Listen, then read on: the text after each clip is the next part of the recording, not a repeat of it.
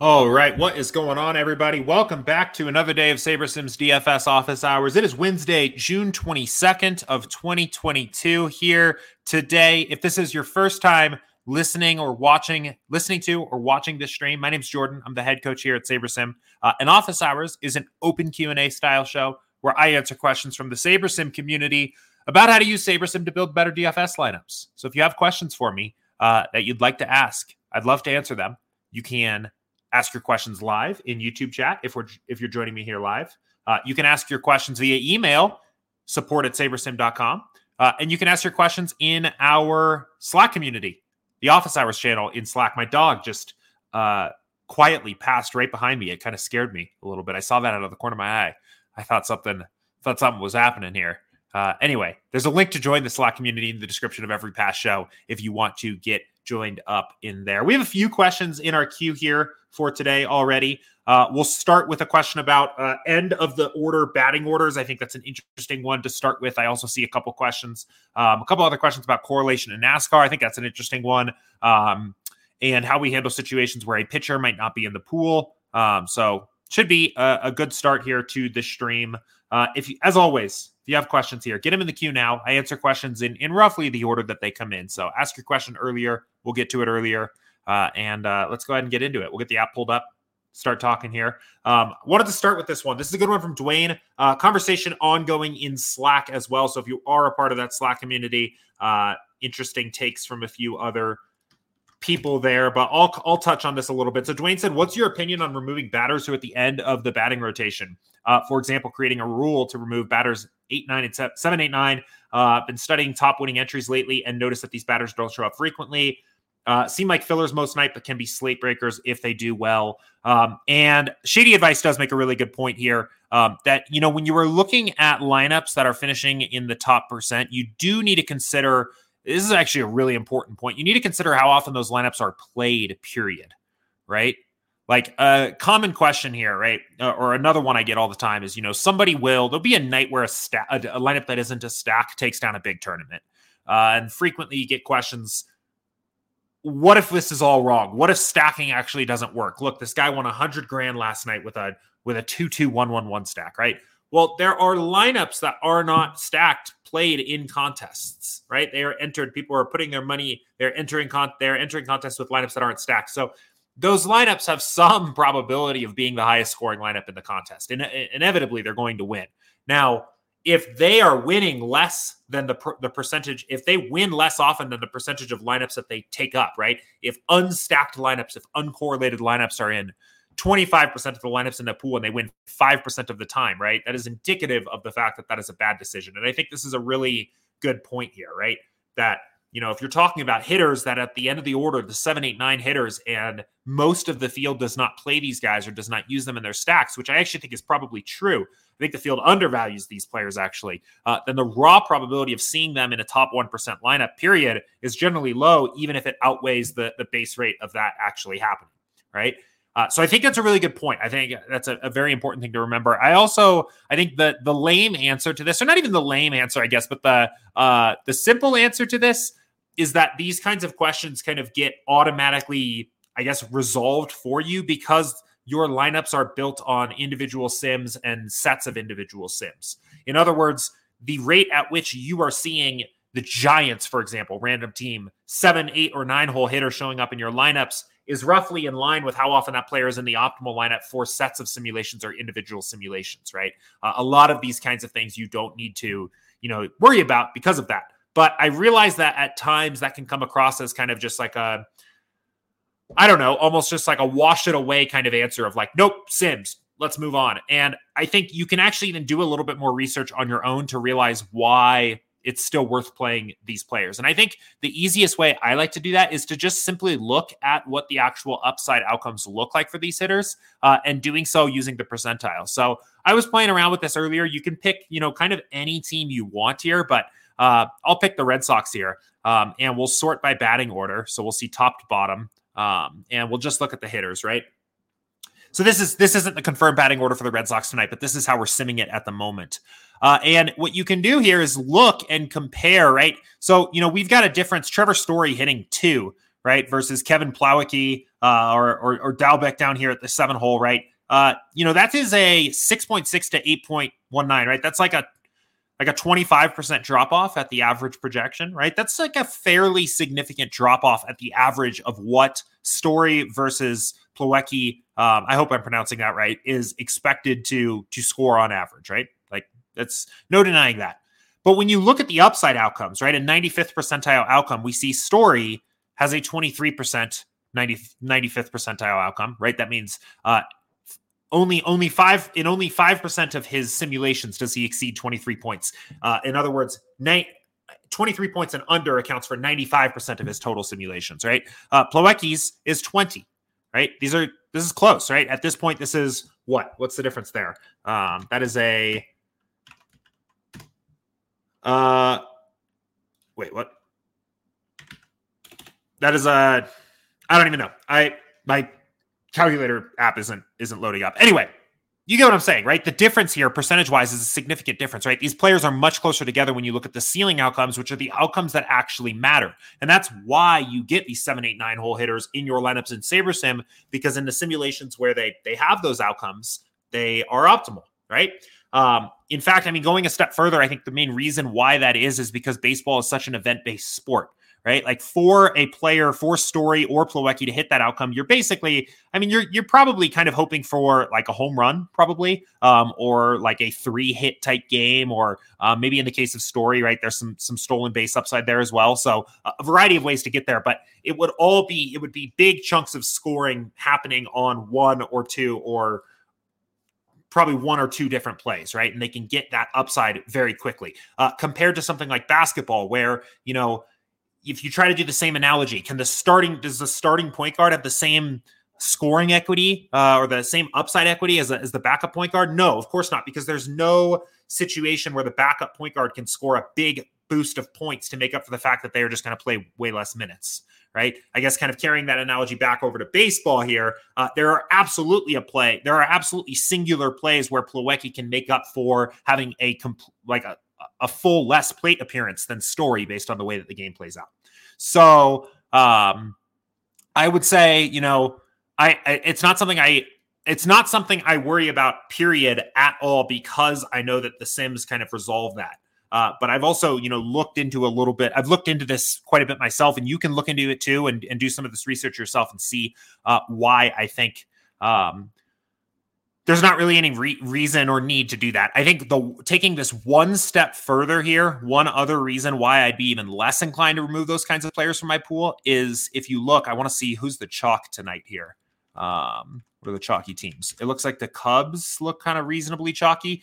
When you look at these really chalkier teams here, um, there's often also a significant ownership drop off here uh, as you go down the order. So not only are, are there is there like general, you know, kind of equivalence is their general equivalence in that you know top ceiling outcomes for most of these guys. Uh, but the field really really doesn't like to play bottom of the order guys even when there is upside there right? Um you know we're talking about what on this like cubs team we're talking about 10 15% chances of of like home run probabilities here. Um and you know for different teams there's there can that can be even higher. Um but I think these I think these bottom of the order hitters just get unfairly ignored compared to what their actual upside is. So, not something I think about, not something I worry about too much there. Um, okay, let's hit a couple other questions here. Um, we've got one from Andrew here. This will be somewhat of a quick one here. Um, he said, uh, if a pitcher is not in a Sites player pool, uh, for example, Eickhoff for the Pirates not in the FanDuel player pool, does SaberSim still know he is pitching and run sims based on him as the starter? My understanding from last season is that SaberSim has a minor league uh, adjustment algorithm for players coming up in the minor leagues already.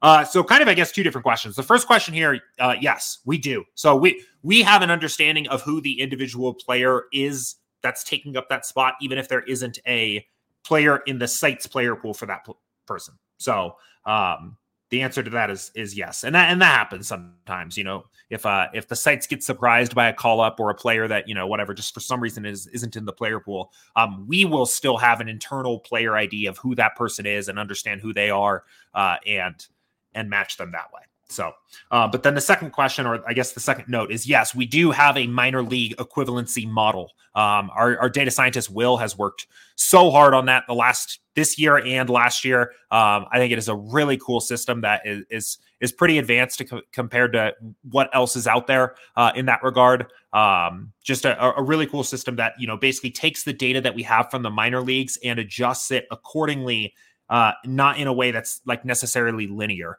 right? Uh, a good hitter doesn't necessarily just get like a little bit worse at everything when they go to the major leagues uh, and start facing major league pitching talent, right? That that that relationship is kind of complicated. Uh, you know, a really classic example um, is that you know a guy that has shown or flashed some home run hitting upside in the minors uh, actually might increase his home one home run probability in the majors um, if he is facing pitchers that throw the ball harder, right? Um, but he might also increase his strikeout rate so uh, it is it's it's a it's a pretty cool system, um, and Will's put a lot of work into that. So that does exist. I think I think maybe this question here is just kind of asking if that if that exists, uh, and it, and it does. So uh, I mean that said, you know, there's always inherent uncertainty with players in the minors, right? It, it's a different league. Um, I mean, up against you know different different players with with at times less reliable data. Um, there's there's always going to be a little bit. There's also the human element, right?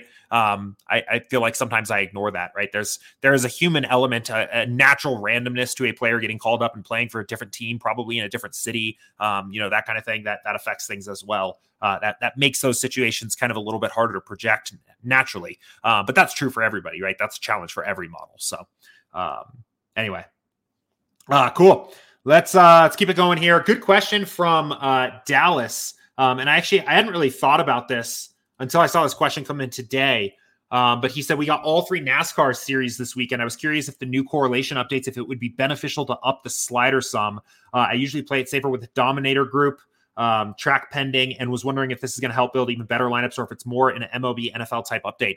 Um, no, so that the the correlation upside correlation update does impact NASCAR as well. Um, and I think it can be used in NASCAR as well. So, I mean, one thing that hasn't taken place on the NASCAR side for us yet is we haven't gone forward and, and done like rigorous slider back testing. So when you come in here, what you see is when you build lineups, it'll basically just default to 0, 0, 10 for everything, which is a single race sim. Every lineup is a single race sim. Um, I do think the idea of maybe turning correlation up a little bit is interesting, especially if you're playing particular contests where maybe you don't need the stone optimal to take it down, right? Um, and I think that's true maybe for some of the the smaller field kind of stuff. Um, I I'm not I'm I'm not very much of a NASCAR expert, I would say. So I don't I don't have an intuitive sense of like how necessary it is to hit the optimal in in uh in NASCAR, but I do think, you know, if be, I, I, guess I guess the point I'm trying to make here is that if you need the stone optimal to win NASCAR contests, it, it probably makes more sense to use something like 0010, keep correlation off, let the natural correlation show up in individual sims that you get from the sim precision, and like search for the the most plus EV optimal to play. Um, if you don't need necessarily the optimal, right, you can rely on on the correlation slider a little bit to get you lineups that just have higher scoring upside outright. And I think that's going to depend a lot on the contest that you're targeting. Um, but the correlations do exist here. Um, and, you know, what we see for the most part uh, is that the correlations are at, at the averages. They are small and slightly negative for the most part right? There's not really any positive correlations that would exist in NASCAR, and I think that kind of checks out with with my intuition here. Um, I do think the upside correlation that we recently put out would would add a ton of value here, right? Because instead of saying, you know, how how correlated is Christopher Bell going to be to all of the other drivers in the race, right? And this is this is for like um, this is for the race on on the 12th, right? Um, so going back in time here a little bit, but instead of looking at the average, right? What is this correlation on average to the other drivers here? Uh, upside correlation would basically say, you know, what what is Bell's correlation in simulations where he has an extremely high upside outcome, right? And it looks like for this particular race, uh, he was projected really well, starting 31st, so kind of like a place differential guy, right? So like who who is likely essentially to who is more likely to fail to reach their ceiling outcome when Christopher Bell has that kind of ceiling. Um, and I think it does get particularly interesting at at the dominator kind of uh, position, right? Like when Larson actually pays off his his salary uh, and has that that extremely high outcome uh, upside outcome, who who stands to fail, and it's and it's likely to be some of these other guys that start at the top of the race too.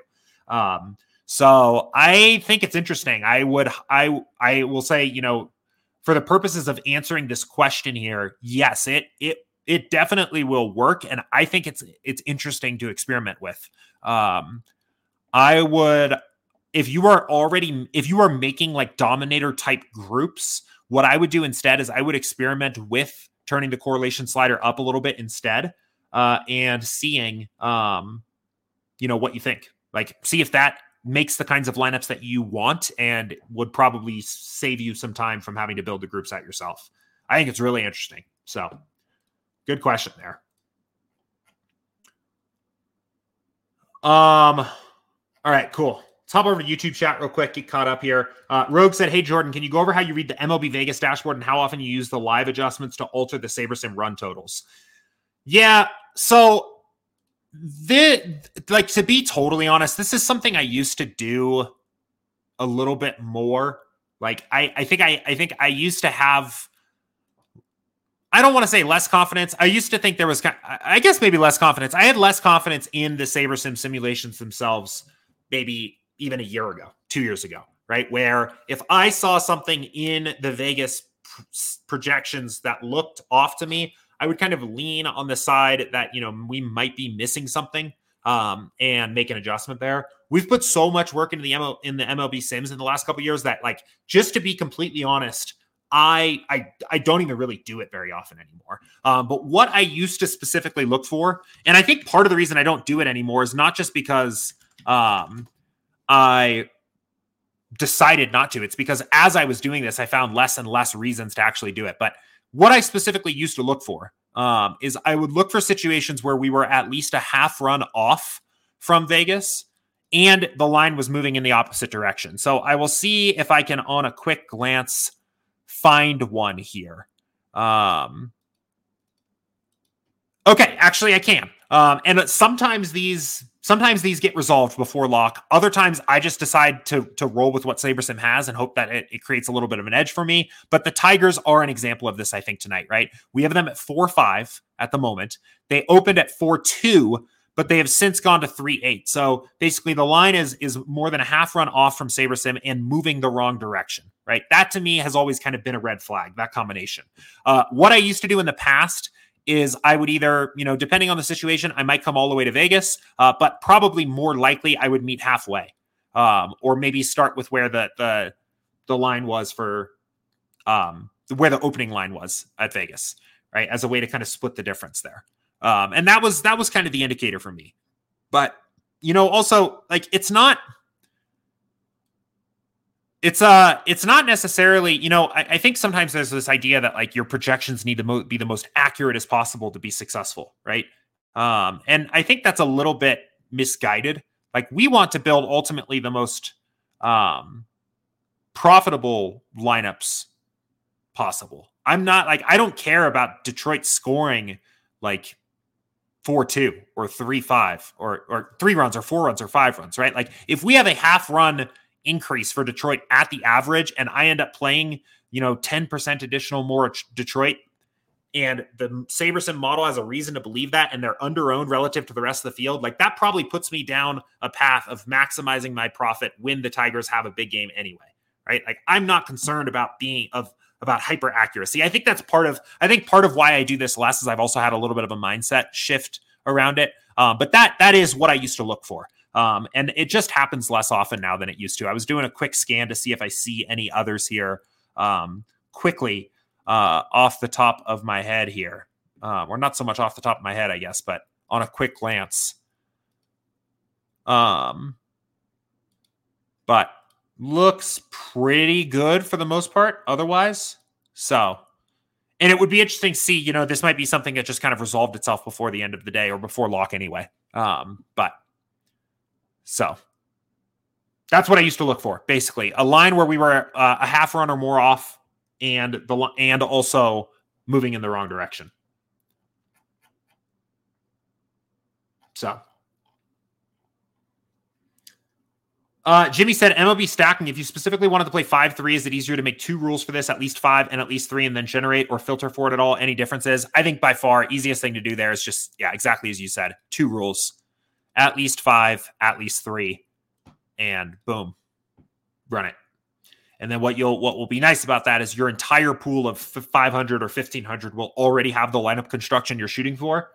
Uh, so you've got a very functional and flexible pool to do all the other things you want to do in the post build process from there. So, yeah, general rule of thumb, you know, if you know exactly what you are looking for before the build, whether that's with your constructions or exposures or anything like that, um, let us know and and you'll get a better pool for your lineups after.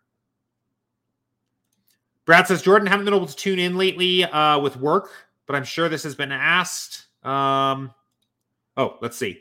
I've been trying out these penny 150 max contests along with everybody else, but when I'm building those, I'm typically doing another 20 max. Uh, would you build 170 lines with the 150 max contests, or would you build them separately with the potential of some dupes? Uh,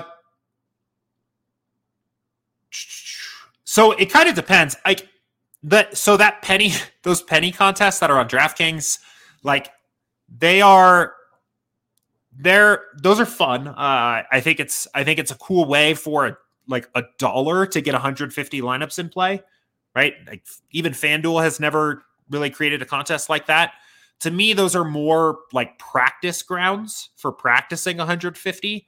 Um, I wouldn't be comfortable for me personally building like playing any 20 max. Assume like I wouldn't even be comfortable. The difference of the quarter jukebox, which is a which is the quarter 20 max, and that contest is like 100x or is it 100x? No, it's it's like 10x difference prize to first, right? Like the the micro one cent contest is twenty dollars to first. The quarter jukebox is probably at least 200, right? To me, that's that's too much randomness for me to be comfortable with. Like whatever happens happens between those two lineups in terms of where or between those two contests wherever the wherever the lineup ends up wherever my highest scoring lineup ends up so for me like what i would probably do there is i would probably I would probably build the 150 and take the opportunity to practice 150 and learn how to manage a, a 150 lineup set. And then maybe just put what my top 20 overall lineups are also in the, the quarter uh, or the, the $1 or something like that. Um, just because, like, that the penny again the penny contest like it's it's great and i'm glad that i'm glad they have that i think that's a i think that's a good I don't know how long it's going to hold up, but I think it's a good thing to exist for people to just practice 150. But I don't think that's like a reliable bankroll builder type contest just because the stakes are like way too small at that point. So I would use it. I would use it for practice and put your put your top 20 in uh in your in the quarter or, or the whatever 20 max you're talking about. So um in terms of sliders, uh, the like most 20 maxes and the 150 maxes are going to probably have pretty similar sliders, right? There's not like a huge difference here. So I would, I think either would be fine. But probably not like a huge difference between 846 and 847. So.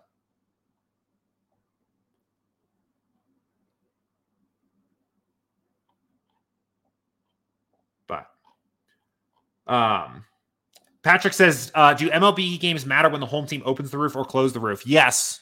Uh, it changes essentially the weather of the game, uh, which is a pretty big factor and can be a different factor depending on the park and, and how different the, the temperature is and the wind with the roof open or closed. Uh, that is something that's factored into our sims. Uh, and in the sim alerts channels in um, in Slack, you'll actually see sometimes we'll run a sim that runs because of the roof status has changed. So um, yes, it does matter and it is factored into the simulations. Um, and that is yes, that is why underdog tweets that out too, because that that's that is important to people. Um, cool. Yeah, Brad says the winnings aren't really there, so that's my thought to just use them as trying out 150 lines. Yeah, that so that's that's what I would do. I think that's a good way of thinking about it. And and if you're thinking about it that way, I wouldn't. I would. I mean, I guess one thing you could do is like you could unique rank fill. Like you could say you could build 170 and put your top 20 in the quarter jukebox, and then say like the other 150 are an opportunity to uh, practice 150 And on the chance that you take that contest down, uh, you take your your 20 25 dollars and it it 4x's you or whatever on the night or something like that uh, and that that feels great. Um, so you could do that too. I just i i would be i i don't i don't like the idea of like taking a a 10x swing like that uh purely by the randomness of the unique random fill. Um so uh, Jimmy said, PGA, because I hate it, I wonder if this could be effective. Create a group of the top 10 golfers to win the event according to Vegas and use at least two to three in each lineup and let SaberSim fill the rest. Kind of, this reminds me of the question uh, that we we are we started out with here, where that so I, that to me would be something that would be useful to do if all you had at your disposal was average projections right? And you were thinking you know how can i use this tool this optimizer that optimizes purely for average projection and make it do things that resemble upside? Uh, but because when you're building these lineups you know on sabersim we're, we're using we're basically using tourna- tournament sims already. So each lineup already does that right? Each lineup is is represented is literally the optimal uh, or an ownership adjusted optimal in the case of like these settings uh, for the way that the tournament can actually play out. So I, I I don't I think this basically to me would kind of end up sounding like this probably sounds like busy work to me. I don't know if this actually ends up leading you to having better lineups. Um, I would I think the only advantage I think you could get out of this is you possibly get a second opinion, and that's Vegas, right? SaberSim simulations don't. Re- I don't. The golf sims don't use Vegas as a primary input here, so you would get essentially a second opinion.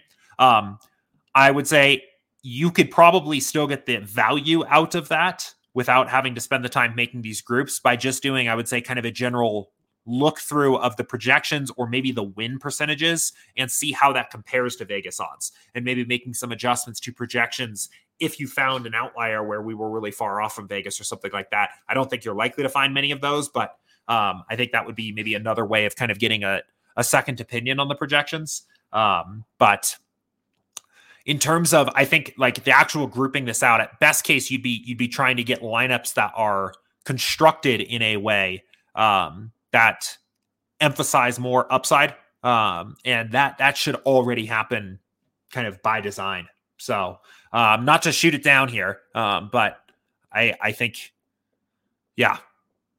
So anyway, let's keep it going. Um cool. Let's see.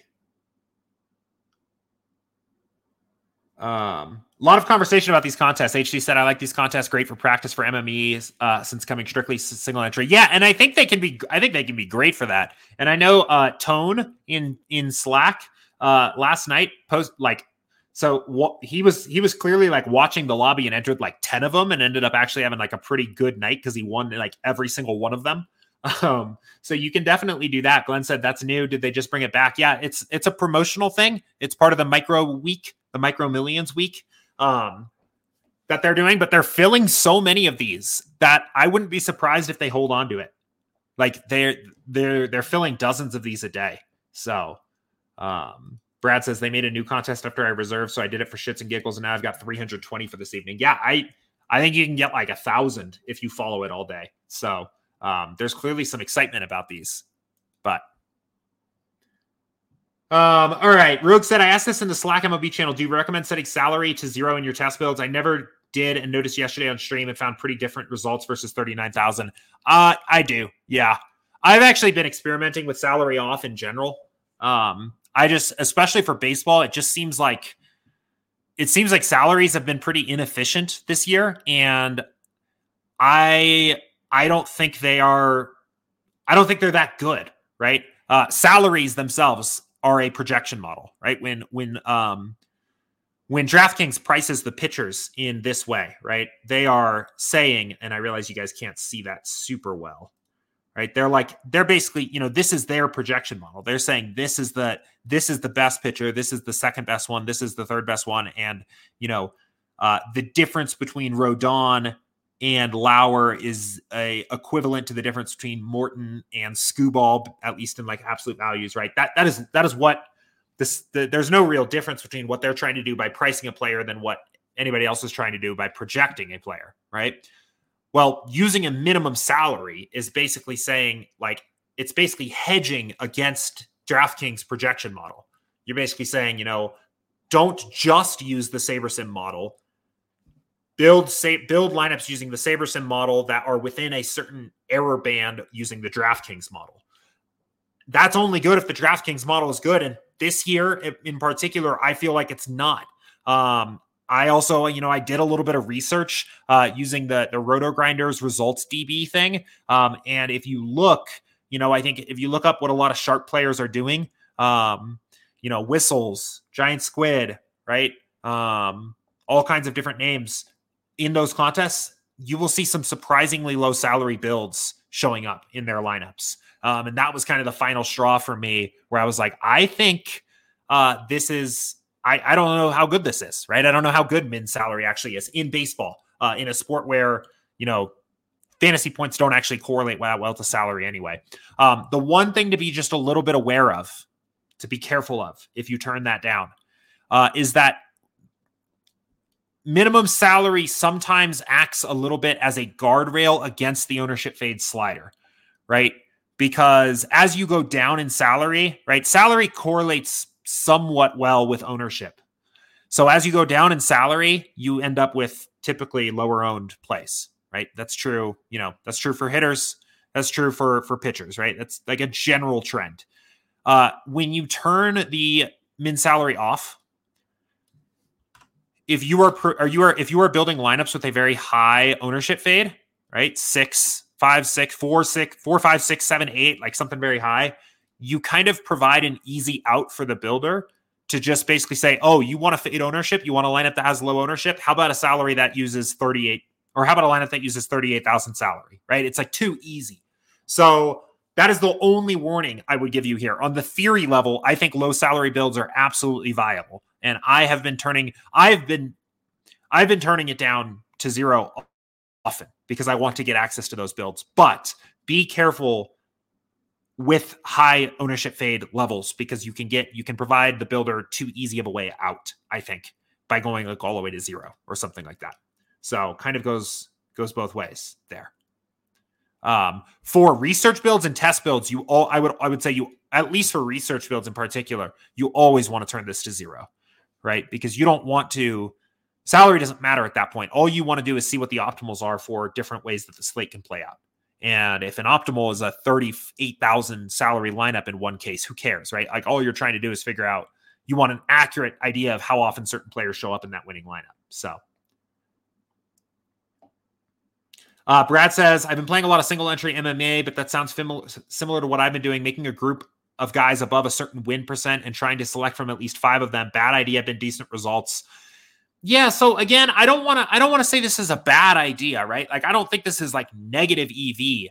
It just it sounds like this is something again that you would do to get constructions that are built for upside, right? Like MMA is a, a very similar problem. It's another sport where average projections themselves aren't that useful. They don't really say anything about the upside of a fighter. So when you build, if you were building on like a traditional tool, you would probably want to group some fighters together and kind of you know, make the builder build a construction that lended itself well towards upside because the the tool the traditional optimizer the tool that you would be using to do that otherwise wouldn't know how when you build lineups on for mma with sabersim again because we're using the sims that is already happening for you um what i suspect is happening here you know like even like kind of thinking about you know decent like decent results i i again, I don't think it's a bad idea. I think you know probably what what is what is happening here. If you are if you're seeing improvements, um, even if you could test this out like over the long term, uh, like you're probably playing probably playing in a way that is building you a maybe safer lineups on average, right? Lineups that are maybe a little bit more likely to, especially for single entry, right? In in a single entry contest, if you're playing one single lineup, duplication is less of a problem because if your lineup is duped, unless it is excessively duped, right, you are still likely to be profitable on the night, right? Let's say you bank a single entry contest and your lineup was duped 10 times, probably still way up. That probably still feels great, right? In a 150 max large field kind of contest, you know, there are there are a lot of situations where you can finish first, be duplicated too many times, and you actually lose money on the slate or barely break even or barely profit.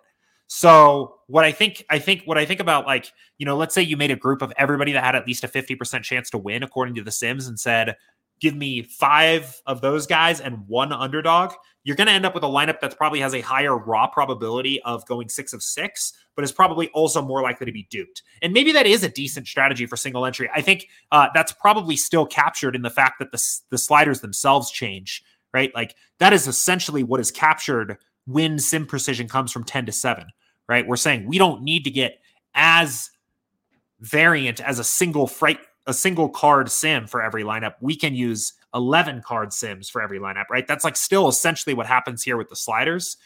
You're just setting a group, I would say, to kind of add on to that.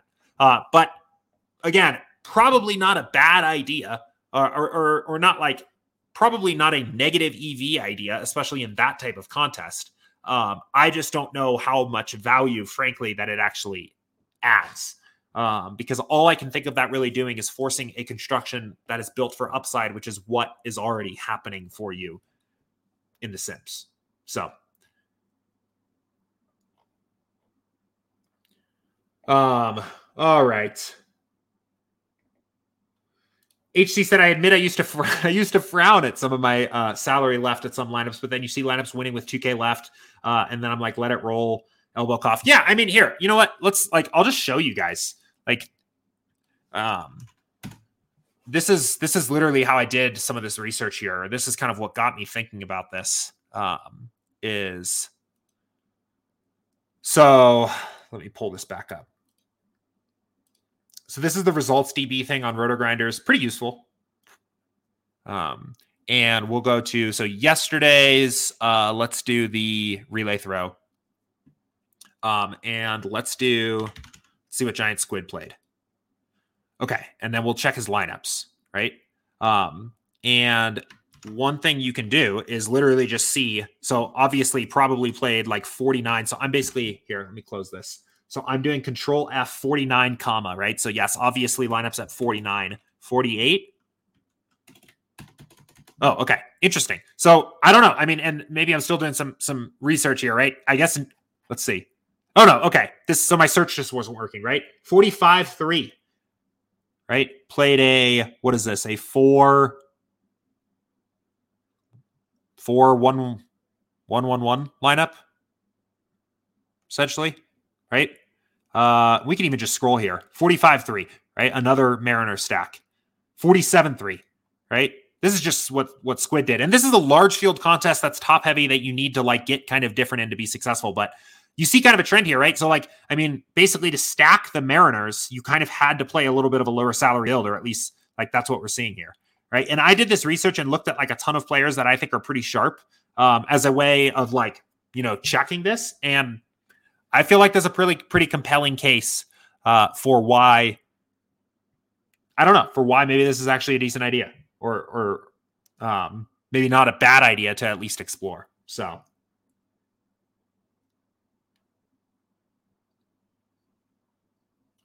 But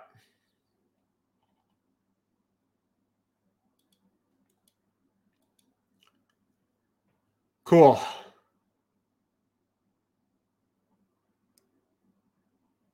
All right. Um, let's see. Uh, okay, let's jump back over to Slack here and hit a couple other questions that are over in Slack. Um, Guy Will Gamble said, "What do you guys think about doing five man, four man stacks versus five man stacks on DraftKings and MLB? Are four X's viable, or should I be airing more towards fives? Uh, I think four X's are absolutely viable. Uh, I typically, I, I basically generally do like at least a four stack in every lineup. Um, I think as the field I think that as the field starts to stack more and more and more, and you have all of these people out there that are basically like using a traditional tool and basically saying, give me a five stack in every lineup and going on their way. Like, I think. I think I am willing over the next season or two in baseball to have my mind changed and start being willing more to play like those three threes and three three twos and uh three two twos and things like that. I don't think I'm there yet, but I definitely like the idea of playing four stacks. um, I think four stacks are are absolutely a a good a good lineup construction. So I have no problem there. Uh, Eagle says, um, can you talk about why you're getting stacks with your starting pitcher? Um, there is a little bit of, um, you know, a light correlation here uh, with a pitcher and a team, especially, um, I would say, an away team here. Yeah, there can be a little bit of a light correlation where, you know, if the, um, the, the team can get an opportunity to hit in the ninth, get an extra half inning, depending on the way that like the, the game plays out there.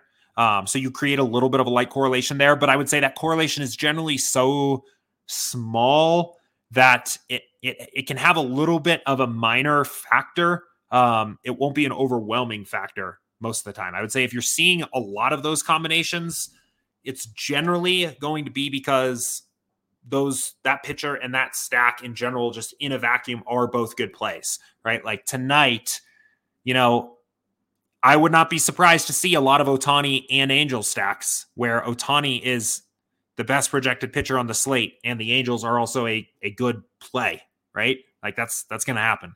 Um but it, it shouldn't generally be you know that that correlation exists it's, it's somewhat minor i don't think it's an overwhelming um factor with that said, we did have some issues with this being more of a factor than it should have been um, earlier in the season, and those have those have since been resolved. So, like I know even even in the past couple weeks, there's been some slates where we've had very high correlations with a pitcher uh, and a um, hitter. You may still see those at times.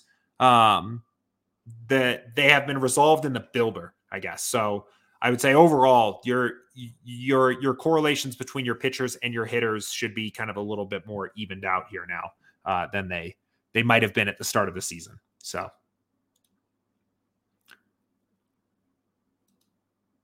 Um, cool. All right. HC says there are some weird builds taking contests down. Yeah, and the, the larger the contest, the more weird they're going to get. Just because there's weird lineups in there too, right? So it doesn't necessarily mean they're always they're always profitable. But Guy Will Gamble said, "Cool, that's uh, where I'm at with it too on the stacking, just more than a sanity check." Yeah, I get it, uh, and I think this can be a pretty good tool too. Um, you know, I, I go and check and see what Squid's up to pretty often, especially when I have a little question like that.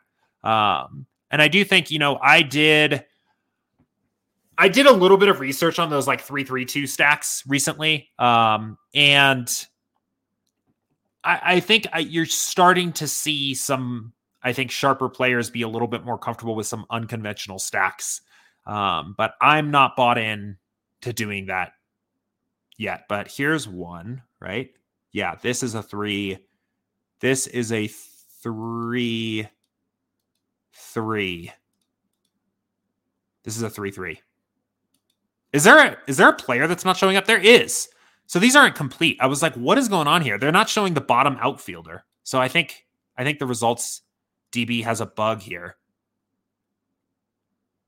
At least for some lineups. So I don't know exactly what's going on there. But presumably this is probably something like a 3-3. Um, so it's interesting for sure. But Patrick says, any updates for Wimbledon? I don't have anything to report at the moment. I know that's in progress for us. I know building out the tennis sims are our priority. I know it's coming up on us quick. I don't I don't have an update beyond that at the moment. So Brad says use Google Chrome. Is this a Firefox thing? I'm always I've always been more partial to Firefox than Chrome, but as a, if it's a Firefox thing, maybe I need to use a different browser.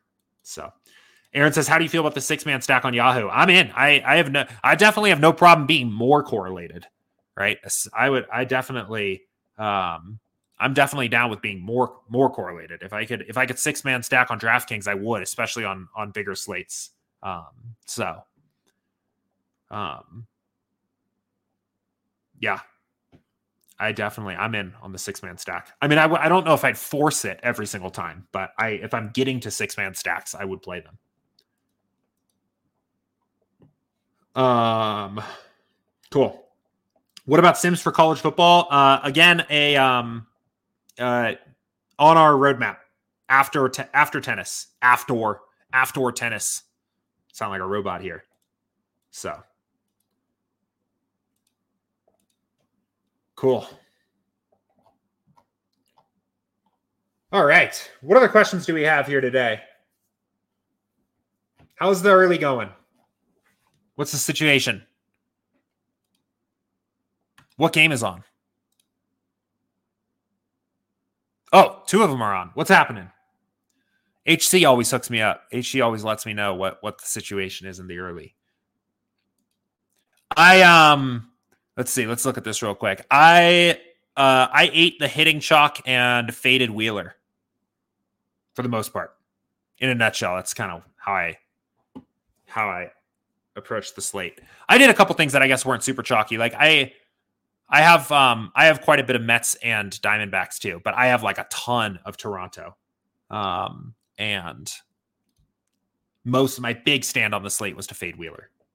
But Patrick says SuperDraft becoming less popular. Maybe. I don't know. Are their contests getting smaller?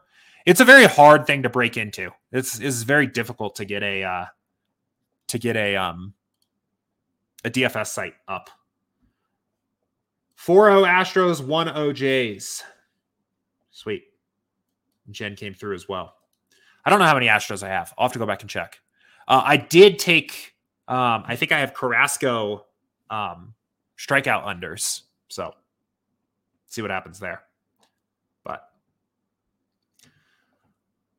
uh, okay, here we go. Let's see. Uh, Brad says, I noticed today on the smaller slate that my exposures were more spread out on my pitchers, but on the bigger slates, it's been stacked pretty heavy uh, with one or two pitchers and not spread out any reason.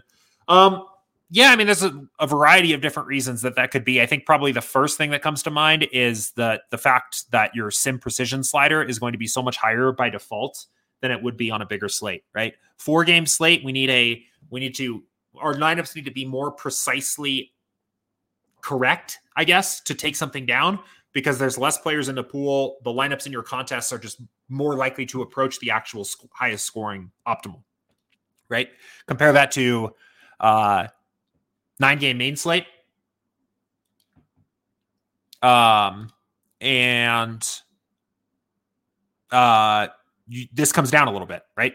Especially, you know, as this like similar size contest. As sim precision comes down, you're, you know, using a wider bin of sims for each lineup, you're going to be more heavily exposed to the highest owned place, or to not the highest owned place necessarily, to the best place, to the highest projected place. So that's the first thing that comes to mind. I mean, there's also slate context here too, right? Like, um, you know, on a on a smaller slate, there may not be that elite pitcher or that set of elite pitchers, and it may just be to your benefit to spread out a little bit more. Sometimes you'll also see a situation where if there is if there is a really good hitting spot that the builder or, or SaberSim really wants to attack, sometimes it will you'll get constructions where or you'll get builds where you're really heavily exposed to one stack or one hitting team and then actually really spread out a pitcher. But i think my my gut impression for why you're seeing that in general is because the sim precision slider is higher for smaller slates. So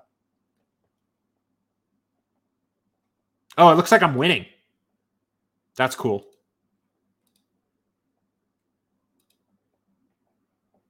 oh wow it looks like we're all winning Cool. All right. Um, Jimmy said I used a suggestion for MLB the other night with a group of pitchers, two chalk, one lower owned, but a good projection worked very well and gave me some nice lineups. Good. That's great. Love, love to hear that.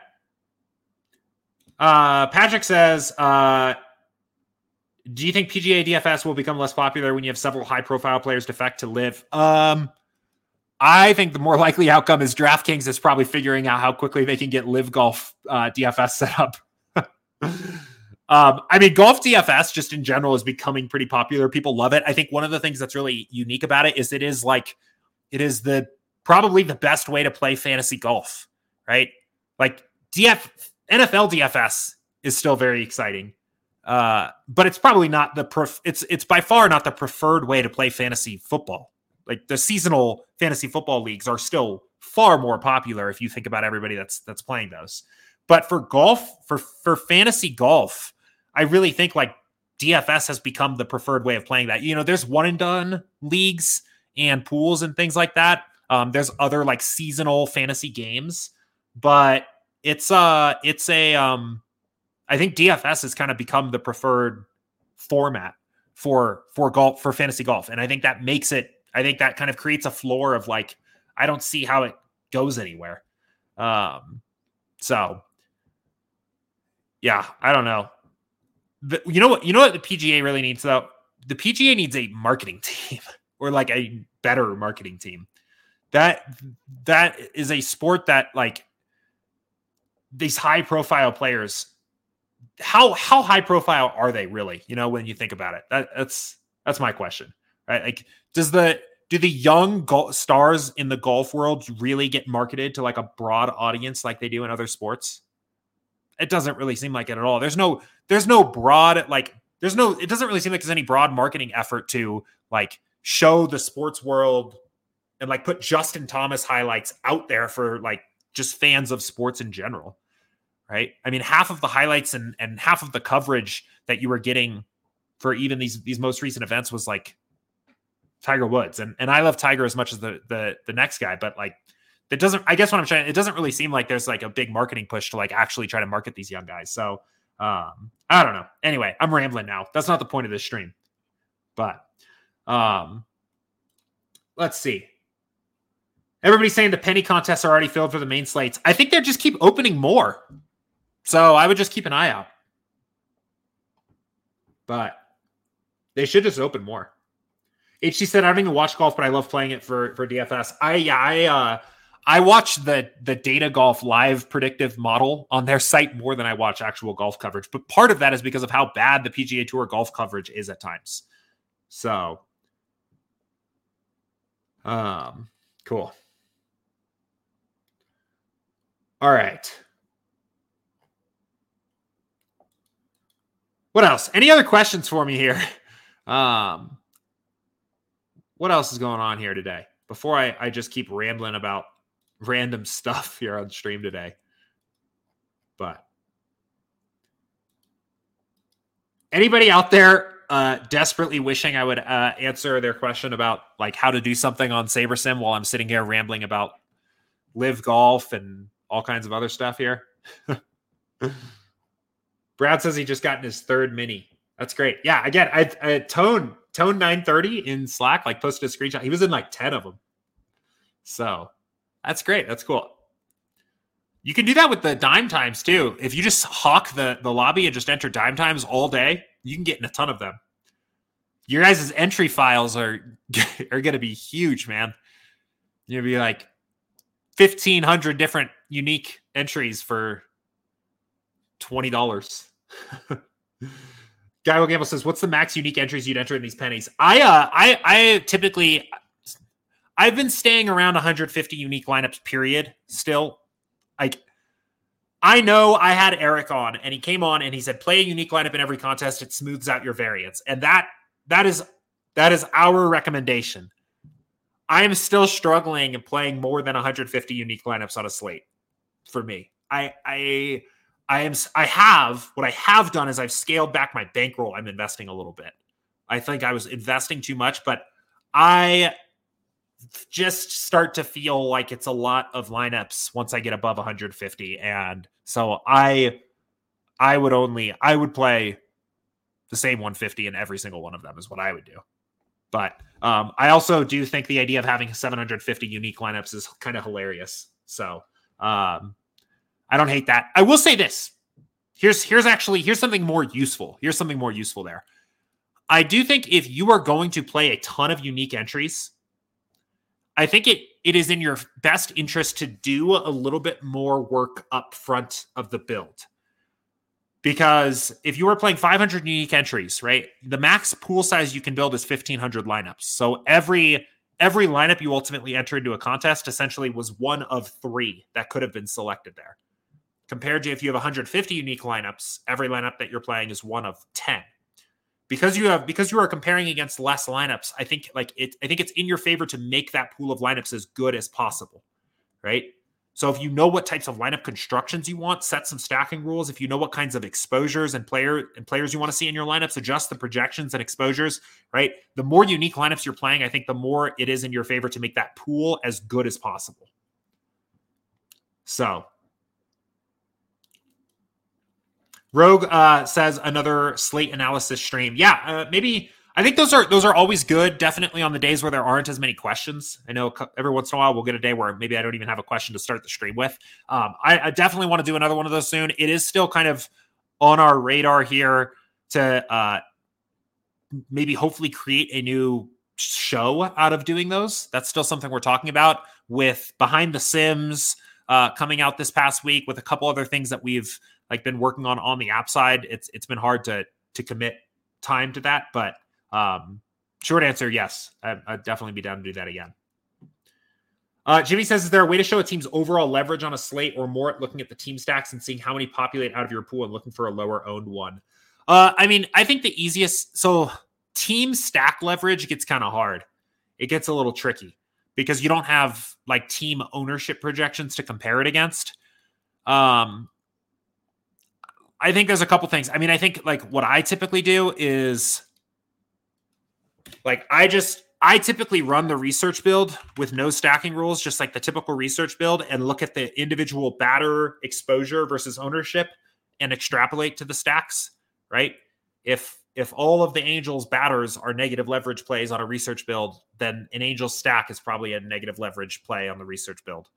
Uh, another thing you could do though instead is to run the same research build like we have going on here, but set a five stack rule and then just look at your exposures of stacks as you go down the list and kind of you know combine that with your your intuition of where stack ownership is going to end up right? So pros and cons with both options. Uh long term or uh, maybe not even so long term we do want to provide stack ownership in the future and i think that would make it easier to do a research build and compare leverage directly for stacks um, but at the moment you do have to use a little bit i think of kind of your own intuition somewhere along the line. So Brad's running a thousand lineups in the pennies. That's kind of awesome. I love that.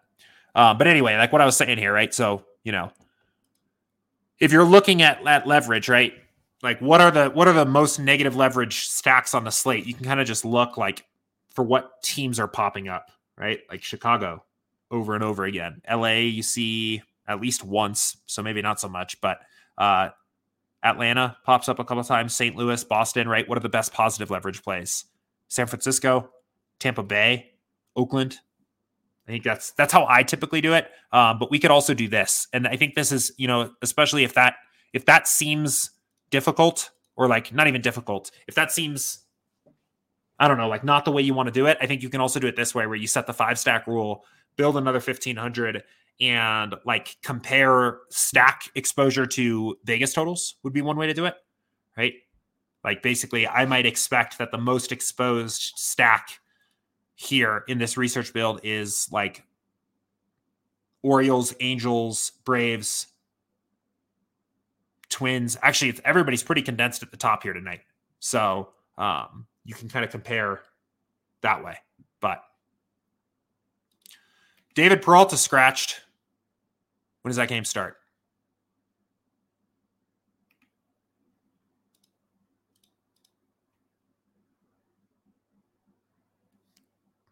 Starts in what, an hour? All right, we have time.